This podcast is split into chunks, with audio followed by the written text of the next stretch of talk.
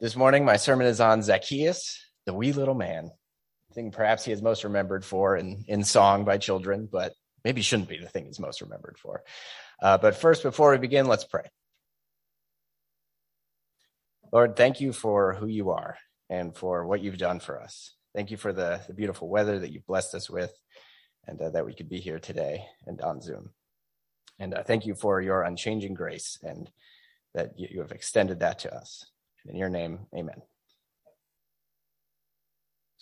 Let's minimize this. Okay. Yeah, so like I said, uh, Zacchaeus, we're going to be talking about because Zacchaeus is one of the people in the Bible, one of the few that Jesus specifically calls out by name, just in continuation with your series. And to start, I figure let's just read the whole section. It's not a very long section, so we'll go through the whole thing. He, Jesus, entered Jericho and was passing through. And behold, there was a man named Zacchaeus. He was a chief tax collector and was rich. And he was seeking to see who Jesus was, but on account of the crowd, he could not because he was small in stature. So he ran on ahead and climbed up into a sycamore tree to see him, for he was about to pass that way. And when Jesus came to the place, he looked up and said to him, Zacchaeus, hurry and come down, for I must stay at your house today. So he hurried and came down and received him joyfully. And when they saw it, they all grumbled, He has gone in to be the guest of a man who is a sinner. And Zacchaeus stood and said to the Lord, Behold, Lord, the half of my goods I give to the poor. And if I have defrauded anyone of anything, I restore it fourfold. And Jesus said to him, Today salvation has come to this house, since he also is a son of Abraham. For the Son of Man came to seek and to save the lost. So now I want to go through sort of line by line, just in a little bit more detail about what's happening so we can understand the story better. So the first section, and behold, there was a man named Zacchaeus. He was a chief tax collector and was rich. So if you know really anything about the gospels, about the Bible, about Jesus' ministry, you probably know that tax collectors were not well liked. Tax collectors were not, it's not a privileged position in that society. Well, in terms of social capital, perhaps it was not a privileged position. But of course, Zacchaeus was rich. Tax collectors were actually quite well off. And Zacchaeus, being the chief tax collector, would have been probably the most well off. Additionally, the city of Jericho was a trade route, like prominent trading city. So to be rich in Jericho was to be very rich. But like I said, not well liked, not rich in friends, most likely. And uh, Jesus has quite a bit to say about this in his own ministry, where he talks about tax collectors several times, and it is never positive. It is not a positive thing when you are compared to a tax collector. So, uh, in a different place in Luke, it says, Two men went up to the temple to pray, one a Pharisee and the other a tax collector. So, now in this story, of course, we know, if you know this story, that the tax collector actually ends up being the better person. The tax collector is the one who is humble before God instead of the Pharisee. But by way of example, it's like, well, the Pharisee and then the tax collector. It's not a positive example for the Pharisee. It's meant to show how this sort of their religiosity is flipped on its head. So even in this story where the tax collector is the better person, they are still the negative example. Similarly, in Matthew, if he refuses to listen to them, tell it to the church. And if he, if he refuses to listen even to the church, let him to be to you as a Gentile and a tax collector. So this is talking about, you know, if there's, if there's disagreements, if there's arguments, if there is sin in the church, um, you know, what to, how to separate, like what, what should you do here? Uh, well, treat them as a Gentile and a tax collector. Not a good example, not a good thing. And uh, just to really pile it on here, because I think even if you read this, and I, I would say this even as we read this, we don't get the full picture. We don't live in that kind of society. We don't maybe enjoy paying taxes, but we don't hate the tax collectors in the way that they did. Um, so I have a I have this quote here from a, a non-biblical writer. They, the Romans, deliberately choose as tax collectors men who are absolutely ruthless and savage, and give them the means of satisfying their greed.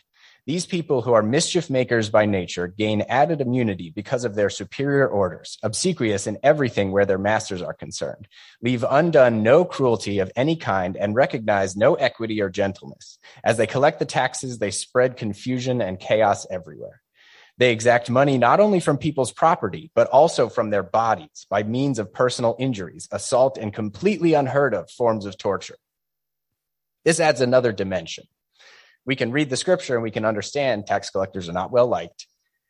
But this adds a whole nother layer. This is what the people would have experienced in that day. This is the, when they look at Zacchaeus, this is what they see. Zacchaeus, the chief of these people. Tax collectors were universally reviled. So now I want to highlight again, this, this is not a, this is not a biblical text right here. This is just in, this is somebody else writing in general. This is not necessarily just the Jewish perspective. This is the perspective of people all over the place about Roman tax collectors. This is who they were ruthless and savage, greedy people. So when we read this verse, and he was seeking to see who Jesus was, but on account of the crowd, he could not because he was small in stature. I don't think this was an accident. This is not, you know, the crowd doesn't see him. So they're, you know, he's just, he can't see Jesus. I think that in this moment, the crowd is living out this little act of rebellion that they can have against this man who has so much power and who makes their lives miserable. So they stand in the way. They don't move. Zacchaeus can't get them out of the way, and so they don't move. This is not an accident. So then we have Jesus. So he, now this is Zacchaeus, so he ran on ahead and climbed up into a sycamore tree to see him, for he was about to pass that way. And when Jesus came to that place, he looked up and said to him, Zacchaeus, hurry and come down, for I must stay at your house today. So this is partially why I think this story begins with a description of Zacchaeus that includes that he was short of stature because he has to climb up into a tree. And in that position, there is no mistaking what is happening here because Jesus, when walking by, has to look up and call out to Zacchaeus and say, Hurry and come down, for I must stay at your house today. If Zacchaeus was in the crowd, if Zacchaeus was in the front of the crowd, certainly some in the crowd would have noticed that Jesus was talking to Zacchaeus. But up in the tree, this goes far and wide. This is a very, very public declaration of a connection that he is forming with Zacchaeus. That connection being, I must stay at your house today. There was no mistaking this. This is a very public thing that Jesus is doing. And the crowd has a reaction.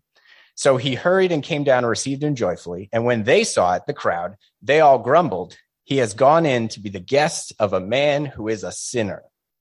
So again, I think we can have this sort of view of scripture where it's like, okay, sinner, tax collector, not well liked. But remember what, the, what is said about tax collectors ruthless, brutal, greedy people. So when they say sinner, that's who they're talking about. He's gone into the house to be the guest of a man who is a sinner. Now, why is this so significant? Well, hospitality was a very important virtue in their culture. We see this all over the Bible. I mean, Sodom and Gomorrah, a, a version of that story is just the lack of hospitality brings a tremendous judgment. Hospitality is very important in the Bible. Now, this is another, you know, non-biblical text just to illuminate this. Food articulated in terms of who eats with, who eats what with whom under which circumstances had long been one of the most important languages in which Jews conceived and conducted social relations among human beings and between human beings and God. Food was a way of talking about the law and lawlessness. So Jewish people would not eat with Gentiles because they are outside the law. We are the law. We have the law. They are outside the law. We will not eat with them. That is a form of connection that they would not make. They would specifically not connect in that way. Another way of putting it from the same paper likes eat with likes. The Jewish people ate with themselves and did not include Gentiles in that. Likes eat with likes. So when you have Jesus saying, I'm going to go to your house, I mean, going to someone's house, hospitality 101 is you share a meal in that time period. So by Jesus saying, I am going to your house, he is forging a connection with this sinner. He is forging a connection with Zacchaeus. And so you can understand how the crowd reacts because to share this meal is to share a bond. This religious preacher, this person that people are looking up to for some sort of moral guidance is creating a bond, is, is, is forging a connection with a sinner. This is not done. This is not done. So what is Zacchaeus' reaction? So I will say, I think that there is some time delay in here. There is something that is not said. There's something that is not written. I don't believe that Zacchaeus is tumbling out of the tree and selling everything he owns as he's doing so. Um, but it says, and Zacchaeus stood and said to the Lord, Behold, Lord, the half of my goods I give to the poor. And if I have defrauded anyone of anything, I restore it fourfold. It's a total transformation. Zacchaeus has been completely transformed. He has gone from a greedy, selfish, brutal man to restoring everything.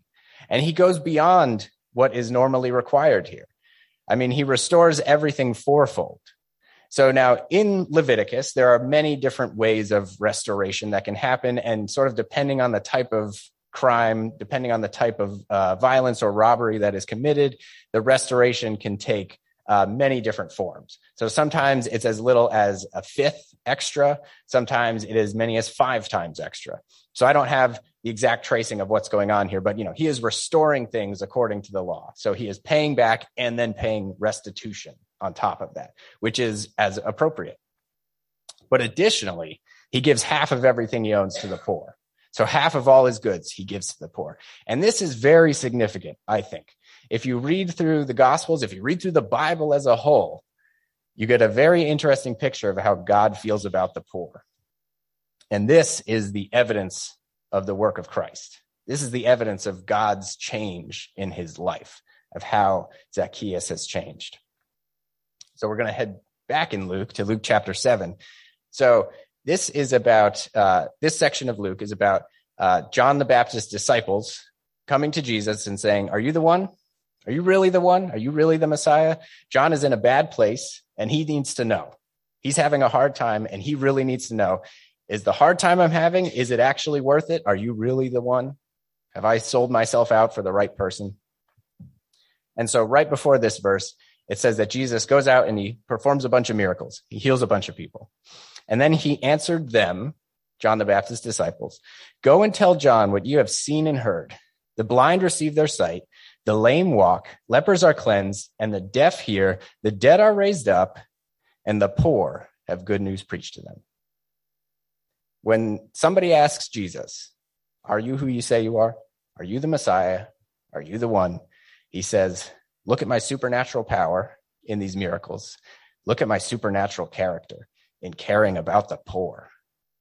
That's that's that's kind of an incredible thing to me that that's what Jesus holds up as an example of how do you know who I am? I do miracles and I care about the poor. And that, that strikes me as such a low bar. Like that, that's, that's something that we should all just be doing. And yet God says this is actually pretty divine to care about the poor. That's divine. So we can relate this to the story of Zacchaeus, where he goes from a vicious, brutal man to actually caring about the poor, that is God's work. To actually care about the poor is God's work. Caring for the poor is central to God's character. So, full disclosure, I actually pulled that little section from a sermon I did a couple of weeks ago on Amos, and Amos is all about that. So, we see this throughout the entirety of Scripture. That's where I pull the idea that it is central to God's character, not just from this one verse, but if you read the prophets, just Pick one, and you'll see God cares about the poor. It is central to his character. So then we have one more thing from Jesus in this story. And Jesus said to him, Today salvation has come to this house, since he also is a son of Abraham. For the Son of Man came to seek and to save the lost. A nice little purpose right there that we can see for God. A nice, a nice little thing that Jesus says, like, well, this is what I came to do. It's sort of an immediate way that we can challenge ourselves, an immediate way that we can think like, okay, so here, here is a lesson to learn from Zacchaeus. So, but the first thing I would say, even before that, is Zacchaeus, like he creates another bond with Zacchaeus that he is family. He is a son of Abraham. Not only have I gone to eat at this man's house, which on its own is already a claim there, right? He is creating a bond with this person to say, you know, we are similar here. And Jesus, of course, was Jewish. But he's reminding the crowd that, you know, since he is also a son of Abraham, remember, he is also a son of Abraham. He is one of us. You should not exclude him so. He is one of us. He is family. And then similarly, like I said, he is explicit in his purpose that Jesus came to seek and to save the lost. So that is something that we should also do. I mean, we've already sung and spoken a little bit about that we should, you know, we want to be more like Jesus. And here Jesus lays out his purpose very clearly that the Son of Man came to seek and to save the lost. So we should be seeking unity and we should be seeking to save. And of course, we should be seeking, period. This is not something that happens passively. So those are all some little lessons that we can get out of the story of Zacchaeus. And I think they are all worth like going into even more, I would say. Um, but I'm not going to do that here because I think there's actually a far more challenging thing in the story of Zacchaeus than what is here. So this idea of like, well, remember that we are, you know, we have unity here and we should seek and save the lost. I think the real challenge that comes out of Zacchaeus, out of reading this story, is realizing who Zacchaeus was. And so I'm just going to reread that that passage that I had before, that, that section. The Romans deliberately choose as tax collectors men who are absolutely ruthless and savage and give them the means of satisfying their greed. These people who are mischief makers by nature gain added immunity because of their superior orders, obsequious in everything where their masters are concerned, leave undone no cruelty of any kind, and recognize no equity or gentleness. As they collect the taxes, they spread confusion and chaos everywhere. They exact money not only from people's property, but from their bodies by means of personal injuries, assault, and completely unheard of forms of torture. That's Zacchaeus. Not only that, but like I said, he is the chief of these people. And you don't become the chief of men who are absolutely ruthless and savage, as it says here, by being nice. To be the chief of tax collectors was to be, like as Paul says, the chief sinner. This was not a good person. Zacchaeus was an evil, evil man. Like if he did half of the things described here, he was not a good person. He was an evil man. And I think that sometimes we get a a sort of sterile view of the Bible. Another example of, of that sort of like, like we're distant from it. We don't necessarily understand this, but I think it's very important to understand the context in which Jesus is actually speaking. Because from that context, we can understand that what do we actually need to do today, which I'm, you know, going to get to. But first, I, I want to point out that based on this, based on who Zacchaeus really was, being the chief tax collector, being the chief of an absolutely ruthless and savage group of people, a brutal, brutal group of people. With all of that in mind, suddenly the crowd's actions become very understandable when they refused to part for Zacchaeus, I, have seen certainly uh, handouts in Sunday school. I've definitely read these where you know Zacchaeus is kind of the victim. There's these big, tall people, and they're they're walking around preventing Zacchaeus from seeing Jesus, and Zacchaeus just wants to see Jesus, and he's very, you know, he's this he's this little guy, and he's very sad, and you know, we can we can we see that perspective, but I don't think that's really accurate to what, what who this guy was. Zacchaeus was not a victim. Zacchaeus was an oppressor. And so, from a certain perspective, I would say that the crowd was right to be shocked at what is happening, to first prevent Zacchaeus from coming, for, to, to ignoring Zacchaeus, saying, like, yeah, we're not going to help you see Jesus. We don't, we don't like you. You are an evil man, not just because we don't like you, but because you are an evil man. We're not going to let you get close. Zacchaeus was an oppressor. And I think that is an important word to use today to describe him, because that's who he was chief tax collector, chief oppressor. That was Zacchaeus. Not a victim, but the person who creates victims, the person who victimizes. That was Jesus. Uh, sorry, that was Zacchaeus, not Jesus. Um, so when it, it, makes perfect sense to me now to, to, to see the crowd's reaction. This is not, this is not some simple like judgment thing where they are overly harshly judging somebody. And, you know, why would Jesus go and visit a prostitute? Why would he, why would he allow this to happen? That kind of thing. No, this is, he's an oppressor. And so the real challenge that we face is that the lost that Jesus seeks to save are not just the oppressed, but the oppressors as well. And I have to tell you, coming from the book of Amos and like studying that quite a bit to coming and studying this, this story of Zacchaeus, the whiplash is intense. Like reading about how much God cares about the oppressed, about the poor, about those who are trampled underfoot, to the point where in Amos, the description is uh, uh, Israel has been, has built a wall that is crooked. Their nation is a crooked nation, and God will break down the entire wall to rebuild it because of how they treat the poor. That's how much God cares. He cares so much about the poor. And then to come from that to Zacchaeus, the person who is actually doing the oppressing. And for the lesson of Jesus to be, I'm actually going there. I'm going to forge a bond with the oppressor. That's, that's pretty intense. But it is still an extension of God's character. This is, this is not God turning over a new leaf. This is God extending his grace even further than perhaps we could think. You know, it makes sense to us, I would say, that, you know, we're not like this is, I'm not going to deliver the whole Amos sermon here. Don't worry about that. But it makes sense to think in terms of like, well, we don't care enough about the poor. You know, we don't care as much God as God does. And I can see I need to do that. That that I can understand. But then to come around and say, I also care about the oppressor, that's where Jesus starts to lose me a little bit. I think that's where Jesus kind of loses the crowd here. They're shocked. What is happening? What is Jesus doing? But Zacchaeus needs Jesus too. Zacchaeus needs him too, just as much as anybody else. And then the oppressor is transformed. This is not something that is left just as Jesus visiting the oppressor sort of as a, a, a show of goodwill or as a way to gain anything, the oppressor actually reacts here and is transformed. So I want to be clear why Jesus does this and why he does not do this, right? Jesus does not condone Zacchaeus' behavior. He does not take a judgmental position, though, either. He doesn't say that Zacchaeus is fine. He doesn't, well, rather, he doesn't say that Zacchaeus, what you're doing is good.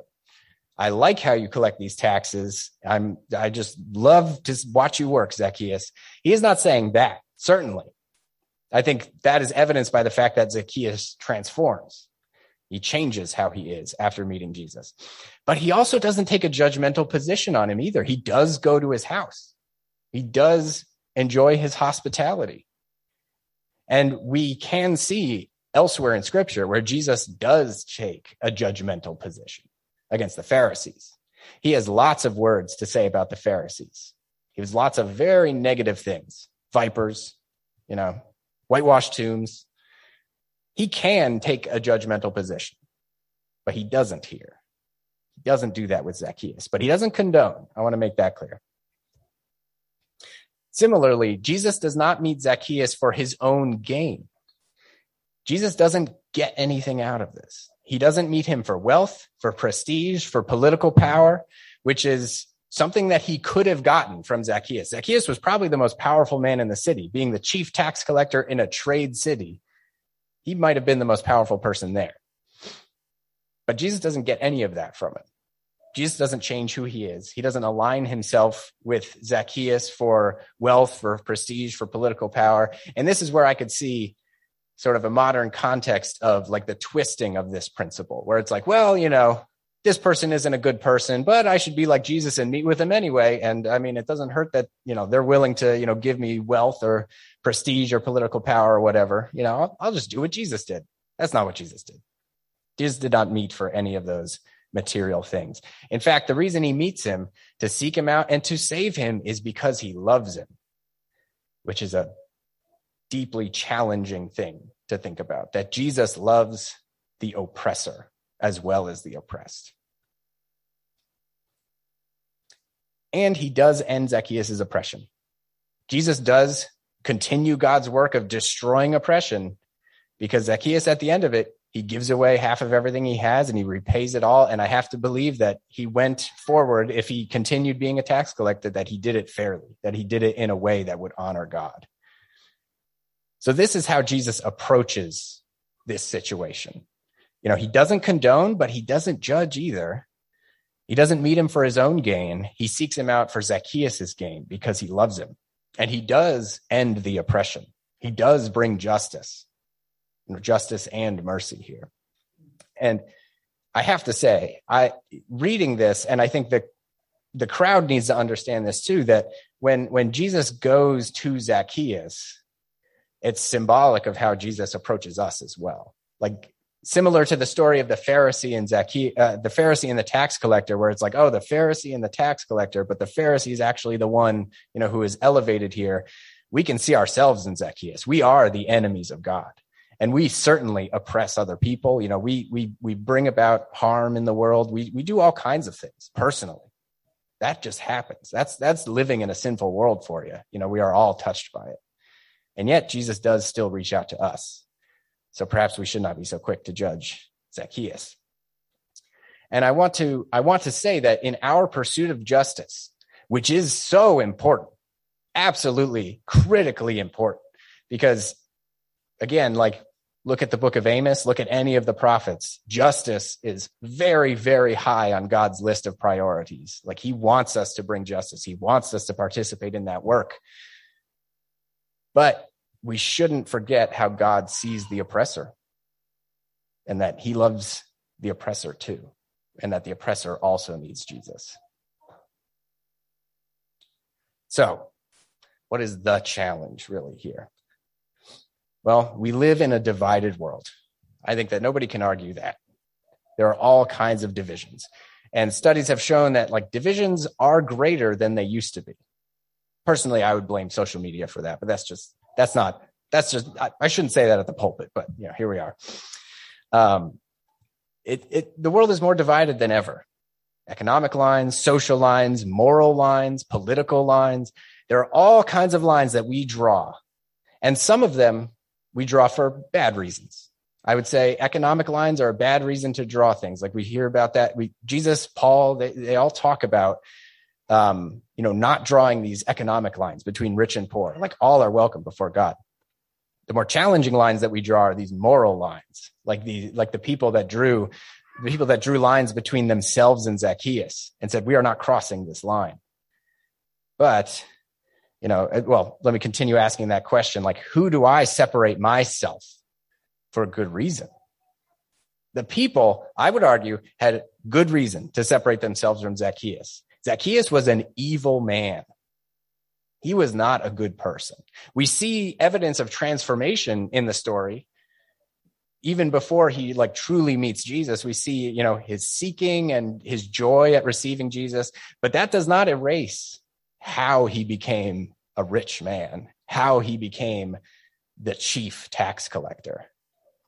So the crowd has good reason honestly. They have good reason to separate themselves. So I have to ask myself, who do I have good reason to separate myself from? Who am I drawing a moral line where I'm saying, I'm not going to them? They're bad people. Jesus crosses that divide. And thank God he does, right? Because if he didn't, I would not be saved.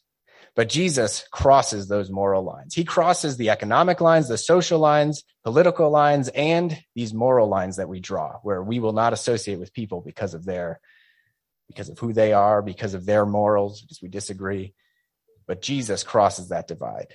And I truly believe that Jesus is the solution to this divided world. If we follow his example, if we strive to be more like Jesus in this way, then we can actually bring God to more people. We can build to a better world here because Jesus crosses that divide. So, to wrap up, we all have to ask this question. And I like to say, uh, our, you know, sermons are not meant for other people. Sermons are meant for the people in the building and, of course, on Zoom. So we shouldn't be thinking, well, those people need to hear this message. They need to think about who they should, you know, reach out to. It's me. It is I who need to think about who I need to reach out to. If you're thinking, if you have thought, and I have thought this, I mean, as I speak, I think these things like, oh, those people need to hear this message. I am thinking incorrectly. Who is my Zacchaeus? Who are the people that I draw a line and say, I don't think so? Who would I be scandalized by hearing Jesus went to visit? Like, I cannot imagine Jesus going and seeing these people.